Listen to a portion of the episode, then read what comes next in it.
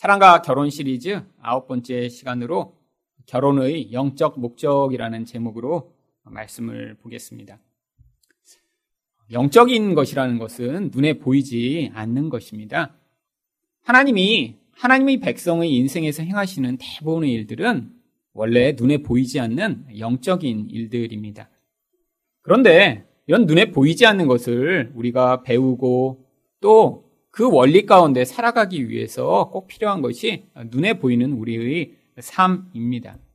눈에 보이는 그런 우리 삶 가운데 하나님은 그 영적인 원리와 또 영적으로 변화되어야 할 그런 원리들을 함께 작용하도록 하셔서 우리가 우리 삶을 살아가고 있지만 또한 우리가 영적으로 영향을 받아 우리 본질과 우리 영혼이 변화되도록 하나님은 지금 개입하고 계신 것입니다. 이런 가장 대표적인 것이 바로 결혼입니다. 결혼이라는 것은 이 땅에서 누구나 다 하는 또 모든 사람들이 눈에 보이는 삶 가운데 살아가는 그런 하나의 관계의 형태라고 생각하지만 하나님은 이 결혼 또한 하나님이 만드셨고 눈에 보이는 그 결혼 가운데 눈에 보이지 않는 이런 영적 원리들이 적용되고 또 우리에게 영향을 미치도록 만들고 계신 것입니다. 결혼 관계를 통해 그래서 하나님은 예수 그리스도와 성도의 관계가 어떠한 것인가 우리에게 가르치시고자 합니다. 그래서 성경 전체에서 하나님과 하나님 백성의 관계를 마치 부부인 것처럼 묘사하고 있는 부분들이 아주 많이 있습니다. 가장 대표적인 말씀이 아가서입니다. 아가서 4장 10절 말씀을 보시면 신랑이 신부를 향해 이렇게 부릅니다. 내 누이, 내 신부야. 내 사랑이 어찌 그리 아름다운지. 내 사랑은 포도주보다 진하고 내 기름의 향기는 각 양 향품보다 향기롭구나. 이 아가서는 솔로몬 왕이 지은 시입니다. 그런데 많은 사람들이 이 시를 오해하고 있습니다. 이 솔로몬은 이 시를 통해 바로 하나님과 하나님 백성의 사랑을 비유적으로 묘사하고자 한 것이죠. 이 솔로몬이 자기 사랑의 대성으로 노래하고 있는 이 술람미라고 하는 여인은 그래서 가상의 여인인 것입니다. 자기와 필적할 만한 그런 가상의 여인을 만들고 그와 이런 아주 지고지순한 사랑의 관계를 누리는 것처럼 묘사함으로 하나님과 하나님의 백성 사이에서 벌어져야 하는 그런 온전하고 아름다운 사랑을 묘사하고 있죠. 그래서 이 술람미라고 하는 이름이 원래 솔로몬이라고 하는 히브리어를 여성형으로 바꾼 사실 솔로몬과 똑같은 이름입니다. 어떤 사람과 이렇게 완벽한 하나됨을 이루기 위해서는 두 사람이 같은 모습, 같은 생각, 같은 능력을 가져야 하거든요. 하나님이 그래서 하나님 백성의 인생 가운데 계속 개입해 오시는 것입니다. 지금 우리는 하나님과 같은 그런 모습을 갖고 있지 못합니다. 그런데 온전한 연합을 이루기 위해선 우리가 비슷한 사람이 되어야 해요. 그래서 하나님이 이 땅의 인생을 통해 하나님 백성들을 그 예수 그리스도와 같은 온전한 수준으로 성장시키셔서 그래서 나중에 우리를 다 하나님과 같은 자 혹은 작은 예수로 만드셔서 우리가 그런 온전한 연합을 이루시고자 하는 그 하나님의 목적을 이 아가서에 담아 기록하고 있는 것입니다. 또한 이사야 62장 5절 말씀을 보시면 하나님과 하나님 백성의 관계를 이렇게 묘사합니다. 마치 청년이 처녀와 결혼함 같이 내 아들들이 너를 취하겠고 신랑이 신부를 기뻐함 같이 내 하나님이 너를 기뻐하시리라. 이사야는 역사적 배경이 있는 그런 성경이죠. 이스라엘 백성들이 이렇게 하나님을 버리고 이방 신을 섬기고 하나님이 뜻대로 살지 않다 이방에 이렇게 다 포로가 되어간 그런 버림받은 모습이지만 하나님이 나중에 그들을 마치 신랑이 신부를 기뻐하듯이 다시 회복시키셔서 하나님 백성 만드실 것을 지금 결혼 관계로 묘사하고 있는 것입니다. 이런 하나님과 하나님 백성의 온전한 연합, 이런 결혼 관계처럼 신랑이 신부를 취하는 것 같은 그런 과정이 이제 앞으로 완성될 것에 대한 그런 예언이 요한계시록 21장 2절에 이렇게 기록되어 있습니다.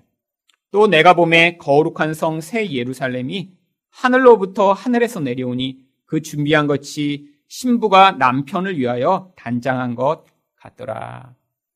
나중에 이렇게 내려오게 될 그 거룩한 성 예루살렘은 어떤 천국을 비유한 것이 아닙니다. 바로 하나님 백성이 이렇게 아름답고 또 순결하게 준비돼서 우리 하나님과 영원히 함께 연합해 살게 될 것을 여기선 이런 그림적인 언어로 묘사하고 있는 것이죠. 그런데 바로 이 땅의 삶이란 게 그러니까 어, 무엇인가요? 신부가 그 결혼식을 준비하며 자기를 단장하고 또 그날을 기다리듯 이 땅의 삶을 통해 우리는 다 하나님과의 그 온전한 연합을 위한 준비를 하고 있는 것입니다. 하나님이 이 준비의 과정을 위해 우리에게 우리 인생을 허락하신 것이죠. 많은 사람들이 이런 성도의 인생의 목적을 잃어버리게 되면 이 땅의 삶에서 우리가 경험하는 그 많은 일들의 그 진짜 목적을 잃어버린 채 그 단기적인 목적과 또 거기서의 쾌락만을 추구하며 살다가 많이 낙심하고 실망하게 되는 경우가 많이 있습니다. 우리 삶에 진짜 목적이 존재하는데 그 목적을 제대로 알지 못하면 그것을 제대로 살아갈 수 없는 것이죠. 결혼이 마치 그렇습니다. 많은 사람들이 이 결혼을 궁극적인 것, 또 인생에서 정말로 나의 인생의 전부인 것처럼 생각하다가 이 결혼 때문에 상처를 받고 또 실망하게 되는 경우들이 많이 있습니다. 왜냐하면 이 땅에서 결혼을 해서 살다 보면 이 결혼이 우리가 기대하는 것만큼 그런 충만한 기쁨이나 만족을 가져오지 못합니다. 왜죠? 바로 그 결혼 당사자인 인간들이 문제가 많기 때문입니다.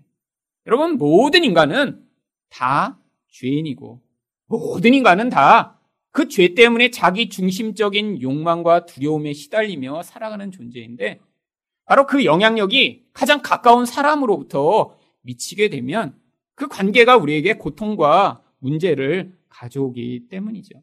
그래서 이 땅의 결혼 때문에 상처를 받고 힘들어하고 또 그것 때문에 고통하는 사람들이 많습니다.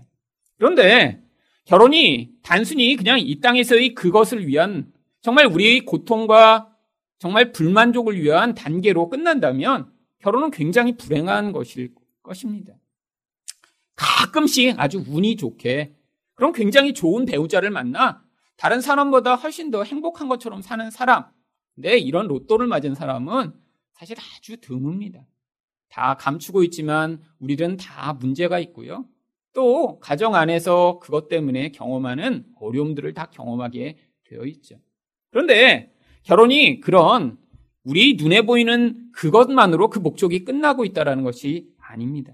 이 땅의 결혼은 이렇게 문제가 많지만 언젠가 우리에게 온전한 이 땅의 결혼보다 완벽하고 온전한 것이 우리에게 기다리고 있는 것이에요. 이 땅의 결혼은 그러니까 그 온전한 것을 위한 모형이며 과정에 불과한 것입니다. 이 땅에서 결혼 때문에 상처를 받고 힘들고 다시 물릴 수 없이 그 고통을 경험하더라도 그것으로 인생이 끝나버리지 않는다라고 하는 것입니다. 어떤 사람은 또 이 결혼으로 말미암아 다른 사람보다 조금 더 유익을 누리는 것 같지만 그게 그 사람의 영구한 그런 상태가 아니라는 것이죠. 그래서 예수님이 결혼에 대해서 이렇게 말씀하십니다. 마가복음 12장 25절입니다. 사람이 죽은 자 가운데서 살아날 때에는 장가도 아니 가고 시집도 아니 가고 하늘에 있는 천사들과 같으니라. 여러분 결혼이 영원한 것이라면 하늘나라에서도 부부가 같이 계속해서 살아야죠. 근데 하늘나라에서는 다시 결혼하지 않는데요. 그리고 심지어는 천사와 같대요. 여러분, 혹시 천사가 여자 천사가 이렇게 따로 있는 것을 알고 계신가요? 여러분, 천사는 성별이 없습니다. 우리는 흔히 천사하면 대부분 그냥 남자 천사라고 생각하지만 사실 성별이 없어요. 천사가 이렇게 알몸으로 다니는 천사가 없기 때문에 실제 그 천사가 남자인지 여자인지 우리는 알 수가 없습니다. 근데 성경은 그 천사에게는 그런 성적 구분이 필요 없다고 얘기해요. 왜? 우리가 이렇게 남녀로 만들어진 것조차 하나님이 이 땅에서 무엇인가 배우도록 만드시는 그런 과정 가운데 허용된 것이기 때문이죠. 그래서 천국에 가면 남자가 더 이상 남자로 사는 것이 아니고 여자가 여자로 사는 것이 아닙니다. 그것이 더 이상 아무런 소용이 없는 마치 중성적인 존재처럼 되는데 바로 그 천국에서는 그 중성적인 존재가 마치 천사인 것처럼 그런 하나님이 부여하신 어떤 더 큰 목적을 위한 삶으로 살아가고 있는 것이죠. 여러분, 그러니까 걱정하지 마세요. 여기서 결혼에 실패했건 힘들건 혹은 잘못 사람을 만났건 어떠한 과정이라도 여러분 천국에 가셔서는 여러분이 다 천사처럼 되셔서 여러분 어떤 한 사람과 그렇게 영원히 사는 그런 곳이 아니라 모두가 함께 영원히 하나님 앞에 그런 아름다운 모습으로 살아가는 그런 천국이 우리에게 약속되고 있는 것입니다. 그렇다면 이 땅에서 우리에게 이렇게 결혼을 허락하신 무슨 목적이 있는 것인가요? 결혼에는 그래서 하나님이 어떤 영적 목적을 그 안에 담아 놓으셨습니다. 결혼은 어떤 영적 목적을 위해 존재하나요? 첫 번째로 복종을 배우기 위해 존재합니다. 6절 말씀입니다. 또 내가 들으니 허다한 물이 음성과도 같고 많은 물소리와도 같고 큰 우레소리와도 같은 소리로 이르되 할렐루야 주 우리 하나님 곧 전능하시니가 통치하시도다. 오늘 읽은 이 본문은 나중에 예수 그리스도가 재림하셨을 때 하나님 백성과 그 하나님이 이렇게 연합하게 되는 그 어린 양의 혼인잔치를 묘사하고 있는 구절입니다. 바로 성경이 얘기하는 이 어린 양의 혼인잔치는 하나님 백성과 하나님이 온전한 연합을 이루게 되는 모든 역사가 종결된 그 상황을 묘사하고 있는 거예요. 그런데 성경이 바로 그 순간에 무엇을 선포합니까? 우리 주 하나님 곧 전능한 신이시가 통치하신다. 하나님의 통치를 선포하고 있어요. 아니 왜 이 역사가 종결되고 하나님 백성과 하나님이 연합하게 되는 바로 그 순간에 우리 하나님이 이렇게 통치하신다는 사실을 이렇게 선포하고 있는 것인가요? 바로 이 세상의 역사 가운데는 우리 하나님이 통치하시는 것 같은 그런 현상이 잘 나타나고 있지 않기 때문입니다. 성도들에게 영적으로 지금 우리에게 가르치고 있는 거예요. 이 마지막 순간이 되면 너희가 이제 깨달아 알게 될 거야. 하나님이 역사를 이제까지 통치하셨으며 그리고 그 역사를 하나님 뜻대로 완결하셨음을 너희가 알게 될 거야. 여러분 그런데 여기 통치하다라고 하는 이 바실레오라고 하는 헬라어는 원래 왕이 다스려서 모든 그 왕에 대한 반역이 잠잠케 된 그런 온전한 통치 상태를 이야기합니다. 여러분 왕이 다스린다라고 하면 거기에서 반역은 곧 무엇을 의미하나요? 죽음을 의미합니다. 요즘이야 이렇게 민주주의 사회라 대통령이 돼도 온전한 통치가 이렇게 벌어지기가 쉽지 않죠. 뭐 하자 그러면 이렇게 반대하는 사람이 굉장히 많잖아요.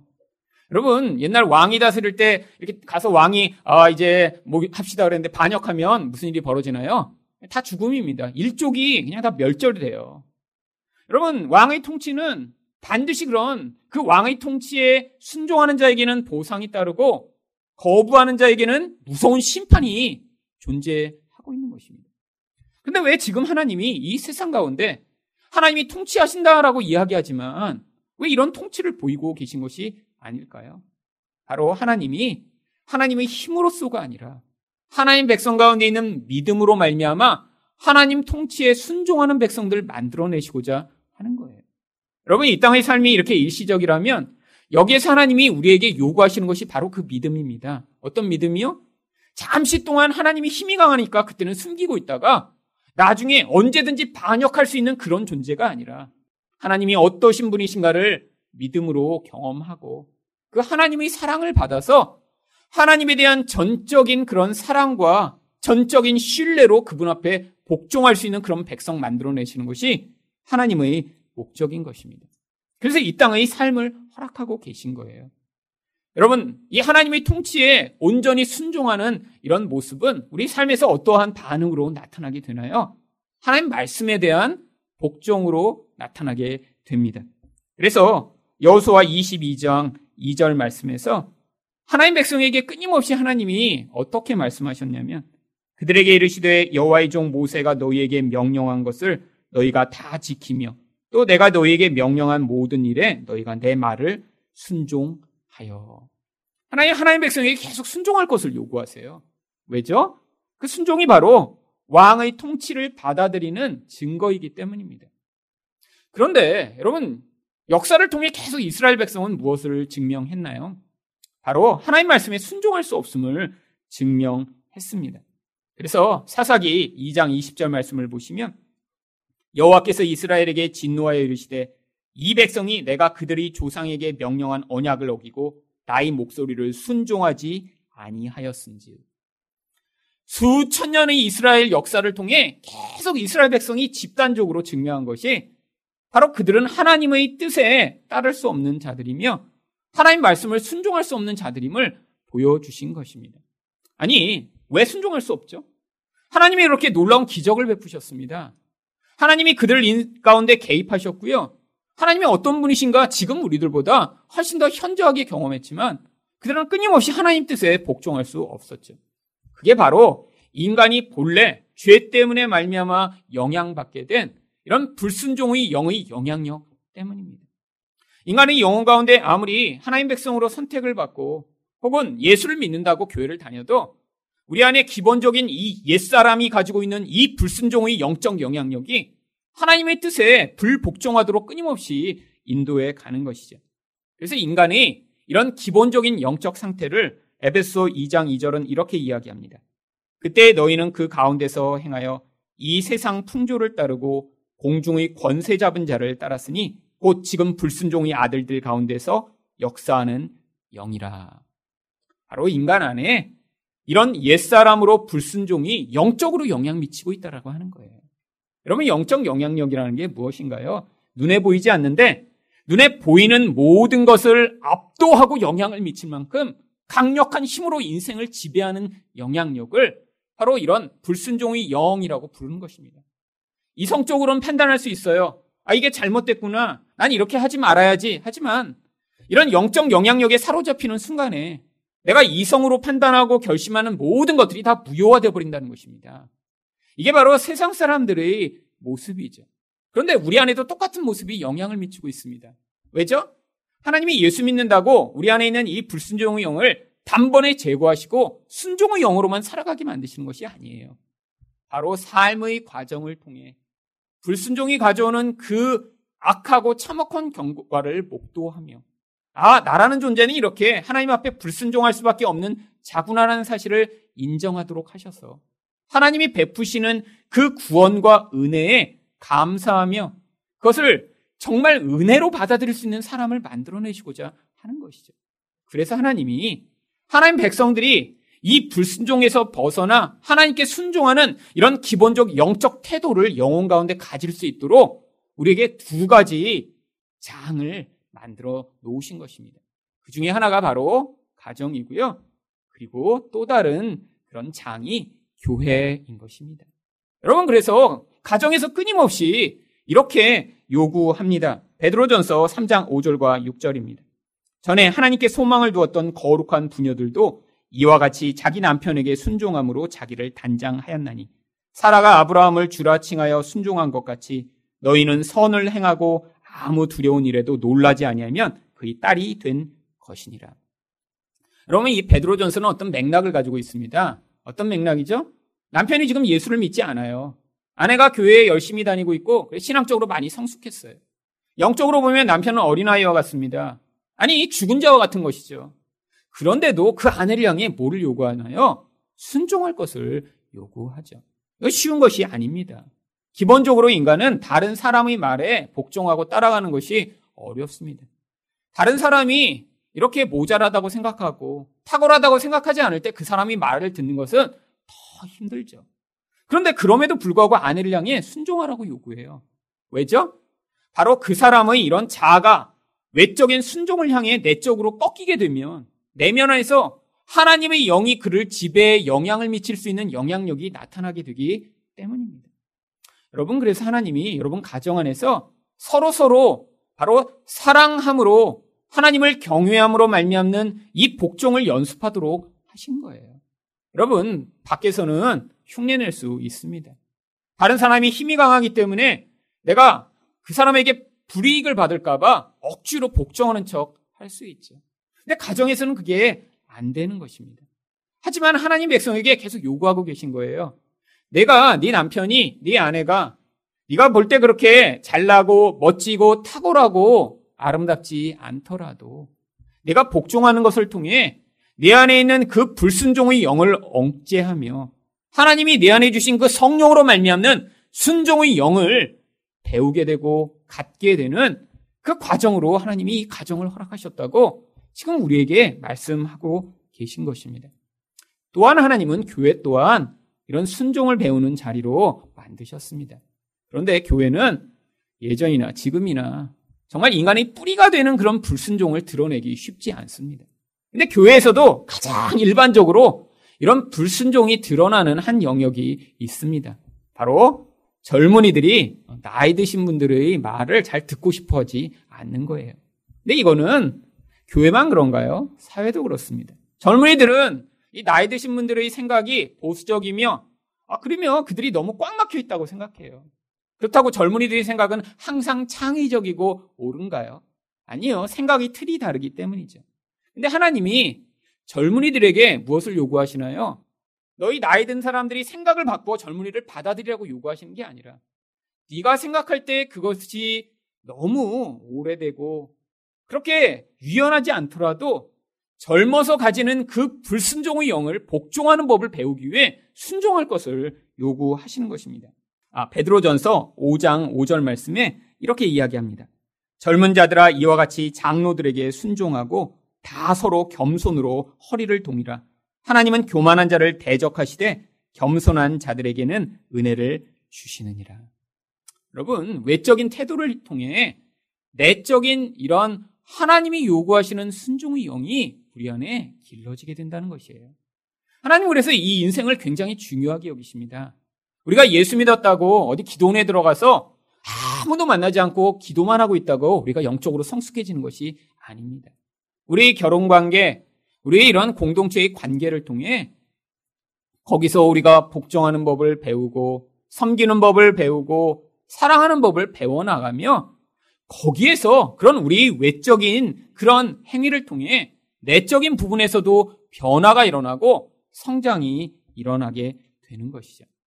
여러분, 근데 이 모든 일이 바로 예수님이 먼저 그 일들을 행하심으로 이게 어떤 결과를 가져오는지 우리에게 모델로 보여주셨습니다.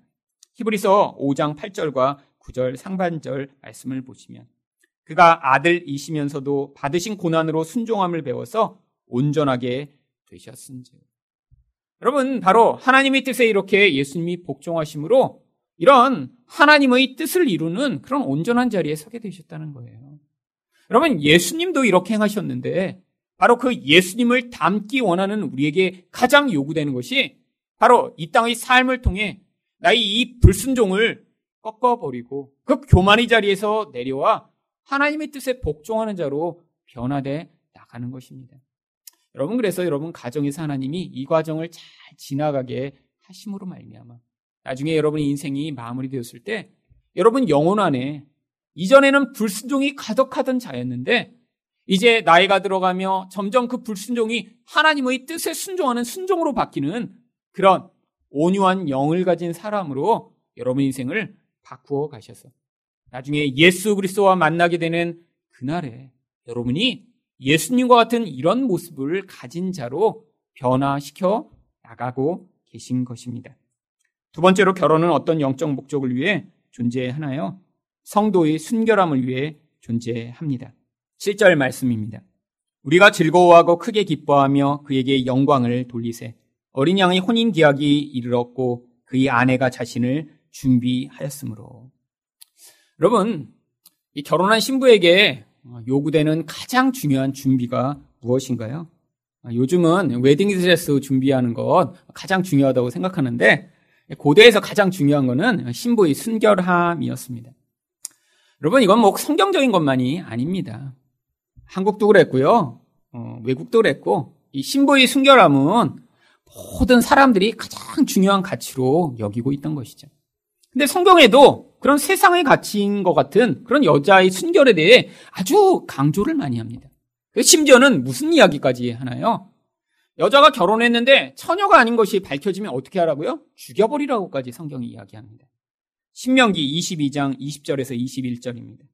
그 처녀에게 처녀의 표적이 없거든 그 처녀를 그의 아버지 집 문에서 끌어내고 그 성읍 사람들이 그를 돌로 쳐 죽일지니 이는 그가 그의 아버지 집에서 창기의 행동을 하여 이스라엘 중에서 악을 행하였습니다.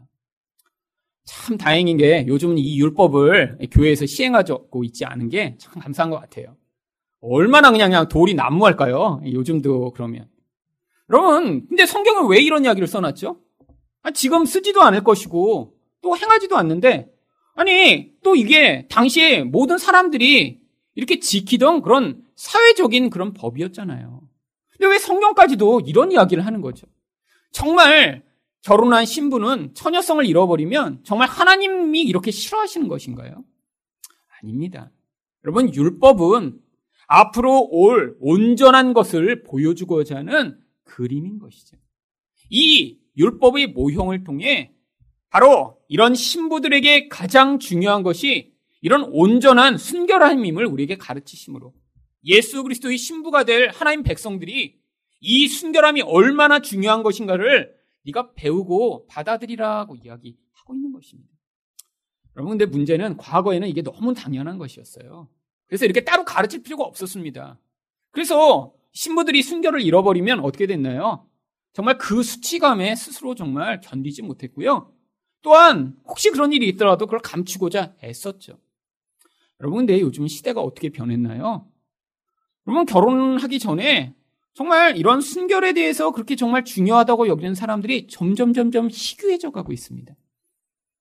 여러분 결혼하기 전에는 남남인 거예요. 이게 당연한 건데 그 당연한 것이 당연하게 여겨지지 않는 세상이 돼서 이렇게 제가 강조해서 가르쳐야 되는 세상이 됐죠. 옛날엔 가르칠 필요가 없었어요. 너무 당연하니까 아니 왜 당연한 걸 자꾸 얘기해? 이렇게 생각했을 텐데 요즘은 안 그렇게 돼버렸습니다. 여러분들 성경이 뭘 얘기하고 있죠? 하나님 백성이 진짜 요구되는 게 이런 성적인 성결함 이것을 넘어 하나님 앞에서의 순결이 얼마나 중요한 것인가를 가르치시고자 한 것이죠. 여러분 그래서 고대에 아내를 구하려면 반드시 그가 이런 처녀인가 또 남자가 이렇게 가까이 한 사람이 아닌가 이게 굉장히 중요한 덕목이었습니다. 그래서 이삭의 아내가 될 리브가를 묘사할 때도 창세기 24장 16절에서는 무엇이라고 이야기하나요? 그 소녀는 보기에 심히 아리답고 지금까지 남자가 가까이 하지 아니한 처녀더라. 그러면 이렇게 처녀가 중요하다는 거예요. 왜요? 바로 그리스도의 신부가 어떻게 순결함을 준비해야 되는지를 모형으로 보여주시고자 한 것입니다. 여러분, 순결함의 반대말이 무엇인가요? 음행, 간음입니다. 여러분, 이 부부관계에서 이렇게 순결과 정절이 중요하듯이 하나님과 하나님 백성의 관계에서 정절과 순결이 중요하다라고 하는 것이죠. 그런데 문제는 하나님이 이렇게 우리에게 중요하게 여기시는 이 순결을 하나님 백성은 갖고 있지 못하다라고 하는 거예요. 하나님 백성에게 요구하시는 영적 정절이 무엇인가요? 하나님만 의존하고 하나님만 사랑하는 것입니다. 여러분, 여러분이 만약에 결혼을 했는데 자꾸 배우자 말고 딴 사람을 지금 사랑하는 마음이 든다. 심각하게 문제가 있죠. 여러분, 안 됩니다. 근데 결혼해서는 사실 우리가 사람한테는 숨길 수 있죠. 근데 하나님 앞에서는 안 된다는 거예요. 여러분, 하나님이 하나님 백성에게 요구하는 근데 이 순결을 계속해서 어기기 때문에 이스라엘 백성을 향해 하나님이 뭐라고 명령하셨나요? 출애굽기 34장 15절 말씀입니다. 너는 삼가 그 땅의 주민과 언약을 세우지 말지니 이는 그들이 모든 신을 음란하게 섬기며 그들의 신에게 제물을 드리고 너를 청하면 내가 그 제물을 먹을까 함이며 세상 사람들은 다 이렇게 우상을 섬기고 그 우상을 음란하게 섬기는 것이 그들의 삶의 방향이라는 거예요. 근데 문제가 있습니다. 우리 또한 그 세상 사람과 함께 살아가다 보면 우리의 욕망을 자극하는 그 세상의 우상을 우리 또한 똑같이 따라가기 쉬우니까 그들과 네가 연합을 해서 하나의 삶을 살지 말라는 거예요. 여러분, 우리도 그렇지 않나요? 여러분, 세상의 이 우상이 가장 강력한 게 무엇인가요? 바로 돈입니다. 돈으로 자기 영광을 누리고자 하고 자기 쾌락을 누리고자 하고 더 많은 지위를 누리고 다른 사람에게 그것으로 자랑하고자 하는 이 인간의 근원적 욕망을 만족시키고자 모든 세상 사람들은 다 돈을 하나님으로 섬기죠. 근데 하나님 백성 또한 세상에서 너무 영향을 받다 보면 그 우선순위를 잃어버리게 되는 것입니다. 바로 그게 이스라엘 백성들의 모습이었죠. 가나안에 들어가 살다 보니까 바로 하나님 말고 바알이 그들이 원하는 것을 줄 수 있을 것처럼 보이기 시작했습니다. 바알을 섬기면 부자가 되게 해주고 바알을 섬기면 더 많은 쾌락을 줄 수 있을 것이라고 그들이 보면서 그들이 하나님을 떠난 적은 없지만 하나님도 섬기며 또한 바알 신전에 가서 예배를 드리는 그런 이중적인 삶을 살아갔던 것입니다. 그래서 하나님이 그들을 향해 뭐라고 말씀하셨나요? 이사야 57장 3절입니다. 무당의 자식, 간음자와 음녀의 자식들아, 너희는 가까이 오라. 여러분, 부르기를 뭐라고 부르세요? 무당의 자식이라고 불러요. 왜? 이런 영적 음행을 하는 사람들은 다 그런 어떤 무당의 영향력을 받아 도움을 받아 자기가 원하는 것을 얻어낼 수 있다고 생각했거든요. 그렇기 때문에 그들은 어떤 자들입니까? 간음자와 음녀의 자식이라고 불리는 것이죠. 근데 하나님이 그들을 향해 부르세요. 그래도 나오라고 그대로 나오라고. 여러분, 이게 바로 우리 인생인 것입니다. 우리 인생 가운데 하나님을 섬긴다고 하는데 우리 안에는 하나님 말고 의존하고 살아가는 게 너무 많아요. 여러분 그런데 세상에 살며 이런 음행의 결과가 무엇으로 나타나나요? 그 그림이 바로 요한계시록 14장 9절과 10절입니다. 만일 누구든지 짐승과 그의 짐승에게 경배하고 이마에나 손에 표를 받으면 그도 하나님의 진노의 포도주를 마시리니 그 진노의 잔에 섞인 것이 없이 부은 포도주라. 거룩한 천사들 앞과 어린 양 앞에서 불과 유황으로 고난을 받으리니. 여러분, 이 우상 숭배의 결과는 아주 참혹합니다. 그런데 많은 사람들이 이 우상 숭배가 어떤 결과를 가져오는지 별로 신경을 쓰지 않아요. 왜요? 이건 영적인 것이고요. 먼 미래에 벌어질 것이죠. 이 세상의 모든 쾌락은 이 세상의 우상숭배는 우리 현재에 우리가 누릴 것, 우리가 즐거울 것, 거기서 쾌락을 누리는 것에 계속 집중합니다. 네가 이것을 한번 해봐. 그러면 너는 지금 행복하고 즐거울 거야. 여러분, 근데 성경은 우리에게 준엄하게 이야기를 하죠. 이렇게 우상을 섬기고 결국 그 우상처럼 이 땅을 살아가는 자들은 결국 그 심판의 무서운 결과를 경험하게 될 것이라고요. 그런데 하나님 백성은 이들과 어떤 다른 삶을 요구하나요? 요한계시록 14장 4절입니다. 이 사람들은 이 사람들은 바로 이렇게 짐승에게 절하고 우상을 숭배하지 않으며 하나님을 숭배하는 하나님 백성을 이야기하죠. 어떤 사람이라고 얘기하나요? 여자와 더불어 더럽히지 아니하고 순결한 자라 어린 양이 어디로 인도하든지 따라가는 자며 여러분 여기 이 여자는 바로 이 세상 음녀를 이야기하는 것입니다. 이걸 또 고대에는 사람들이 성경을 잘못해서 예수 믿었고 나중에 이렇게 천국에 가려면 결혼을 하면 안 된다고 그래갖고 결혼을 안 하는 그런 분파들도 있었습니다. 여러분 그거 이야기하는 게 아니라 바로 이렇게 세상 사람들처럼 살아가지 아니하고 그들과 음행하지 아니하고 영적으로 하나님 앞에 온전한 순결을 준비하는 것. 그게 바로 그리스도의 신부된 하나님 백성의 이 땅의 삶이라고 하는 것입니다. 여러분 바로 결혼 관계는 그것을 모용하고 있는 거예요. 여러분 결혼 관계에서 남편이 아내가 아닌 다른 여자를 사랑하고 있다면 그 관계가 유지될 수 있나요? 여러분 그게 들통이 나면 또 어떻게 되죠? 그 결혼 관계는 파탄에 이를 수밖에 없습니다. 여러분, 내 끊임없이 우리 안에 어떤 유혹을 받나요? 아, 이 사람이 아니고 딴 사람이랑 결혼했으면 내 인생이 더 행복하지 않았을까? 여러분, 똑같습니다. 똑같아요. 근데 우리는 새로운 가능성을 끊임없이 생각하죠. 왜 지루하니까? 현재가 너무 힘드니까. 여러분, 근데 그게 전부가 아니라니까요.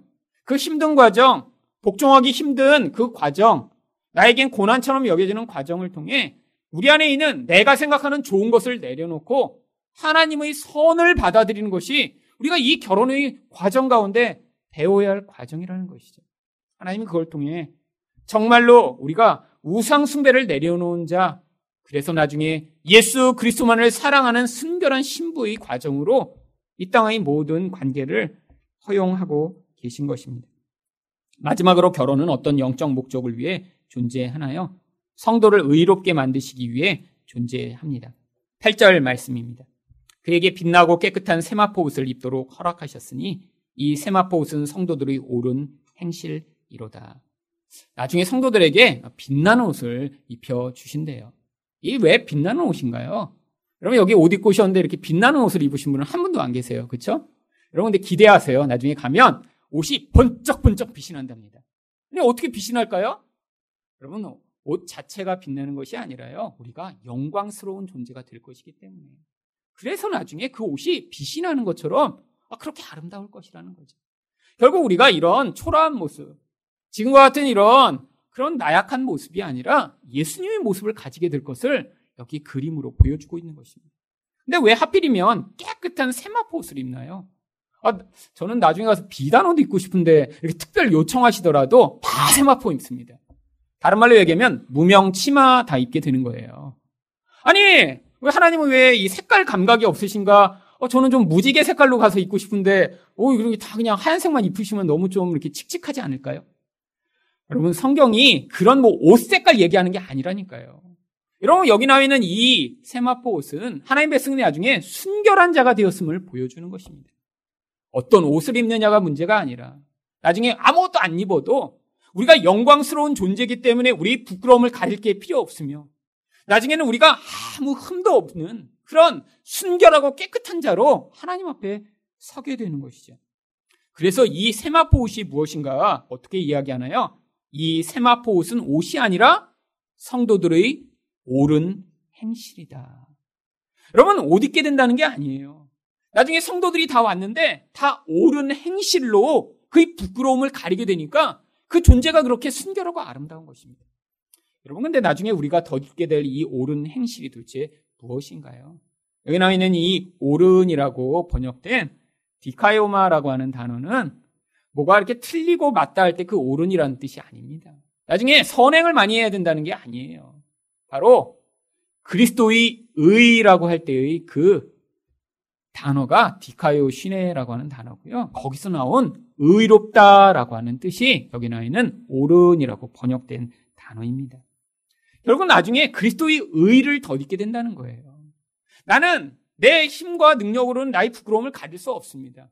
근데 하나님이 예수님을 통해 우리를 그렇게 의롭다고 인정해 주시고요. 다 나중에 예수 그리스도로 말미암아 부끄러움을 감추고 온전하게 된 자로 예수님과 만나게 될 거라는 거예요. 왜죠? 예수님과 똑같은 사람이 되어야 그래야 예수님의 신부가 돼 그와 연합해서 살 수 있으니까요. 여러분 근데 요한계시록에 우리가 어떻게 그 예수 그리스도의 의의 옷을 덧입게 되는지 요한계시록 7장 13절과 14절에서 이렇게 이야기합니다. 장로 중 하나가 응답하여 내게 이르되 이 흰옷 입은 자들은 누구며 또 어디서 왔느냐. 여기서 왜 이렇게 질문했을까요? 그 답을 우리에게 알려주시고자 하기 위함입니다. 그랬더니 요한이 14절에서 이렇게 이야기합니다. 내가 말하되 내 주여 당신이 아시나이다 하니 그가 나에게 이르되 이는 큰 환란에서 나오는 자들인데 어린 양의 피에 그 옷을 씻어 희게 하였느니라. 여러분 어린 양의 피에 옷을 씻었더니 희게 되었대요. 그럼 바로 우리 죄가 어떻게 씻어지는지를 보여주는 것이죠. 그런데 과정이 반드시 필요한 것입니다.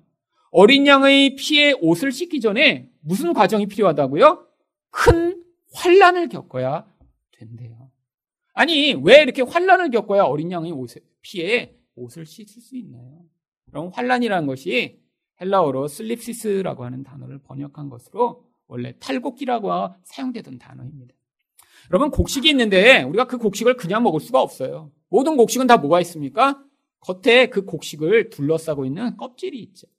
벼도 겹실을 다 벗겨내야 속에 있는 알맹이를 쌀알로 먹을 수 있는 것입니다. 우리 인생 가운데 이렇게 우리를 둘러싸고 있는 그런 벽시 껍데기와 같은 것들이 가득 있는 거예요. 그게 우리 욕심으로 우리를 둘러싸고 있고 우리 자아로 우리를 둘러싸고 있는데 하나님이 인생의 과정을 통해 환란으로 그것들을 다 벗겨내셔서 그 알맹이만 남기시는 거예요. 그 알맹이가 어떤 존재죠? 예수 그리스도를 의존하는 바로 성령으로 태어난 새 사람을 이야기하는 것입니다. 그 새 사람이 어떤 존재예요? 바로 내 의를 다 내려놓고 예수님, 내가 그 예수의 의가 아니면 저는 살 수 없습니다. 저희 부끄러움을 예수님이 덮어주시지 않으면 안 됩니다라고 고백하는 자가 되었을 때 바로 그때 그 환란을 통해 예수의 피를 의지하여 그것으로 말미암아 시게 된 자로 변화되는 것이죠. 그래서 인생 가운데 반드시 고난이 어떤 과정을 가져오는지 베드로전서 5장 10절은 이렇게 이야기합니다. 모든 은혜의 하나님 곧 그리스도 안에서 너희를 부르사 자기 영원한 영광에 들어가게 하시리가 잠깐 고난을 당한 너희를 친히 온전하게 하시며 굳건하게 하시며 강하게 하시며 털을 견고하게 하시리라. 하나님의 하나님 백성의 인생 가운데 있는 고난을 통해 어떻게 하신다고요? 온전하게 만들어 가신다고요. 여러분 그래서 결혼이 바로 이 역할로 존재하고 있는 것입니다. 여러분 결혼이 막 이렇게 큰 환란이다라고 생각되지 않는 분들도 분명히 계실 거예요. 그런데 여러분 그 환란의 역할을 그 결혼이 했기 때문에 여러분이 그렇게 느끼실 수도 있습니다. 환란이 뭐라고요? 한 사람이 가지고 있는 본질 중요한 걸 남겨놓고요. 자기 중심성, 죄성을 깎아내는 과정이라고. 여러분 결혼을 통해 이렇게 그 중심성에서 벗어나며 자기의 죄가 깎여져 나가면 그때 얻어지는 결과가 만족과 행복인 것입니다. 여러분 그래서 아내들에게 베드로전서 3장 1절에서 뭐라고 이야기를 하나요? 아내들아 이와 같이 자기 남편에게 순종하라. 이는 혹 말씀을 순종하지 않는 자라도 말로 말미암지 않고 그 아내의 행실로 말미암아 구원을 받게 하려 함이니. 여러분 아내가 있는데 이 아내가 이런 구원이라고 하는 놀라운 하나님의 능력을 보여줄 수 있는 기회가 있다는 거예요. 우리는 다 생각합니다. 말을 잘하면. 아니요. 그럼 말로는 사람을 구원할 수 없다라는 거예요. 하나님이 한 사람 가운데 심어 놓으신 성령의 능력과 그 은혜가 드러나야 되는데 그게 뭘로 가능해요? 아내가 자기 뜻을 내려놓고 복종하는 아, 그런 우리가 볼 때는 참 미련한 것 같은 행위.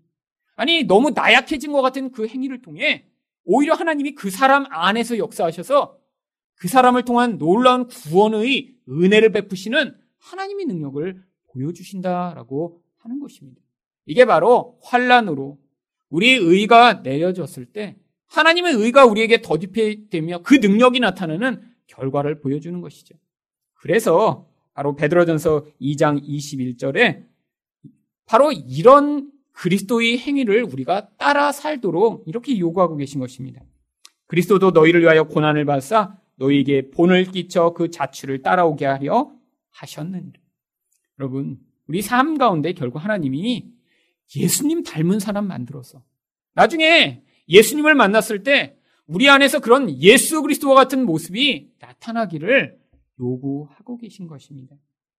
그래서 성경이 구원을 이야기할 때 우리를 하나님의 신부요 아내라고 이야기를 하는 것이죠.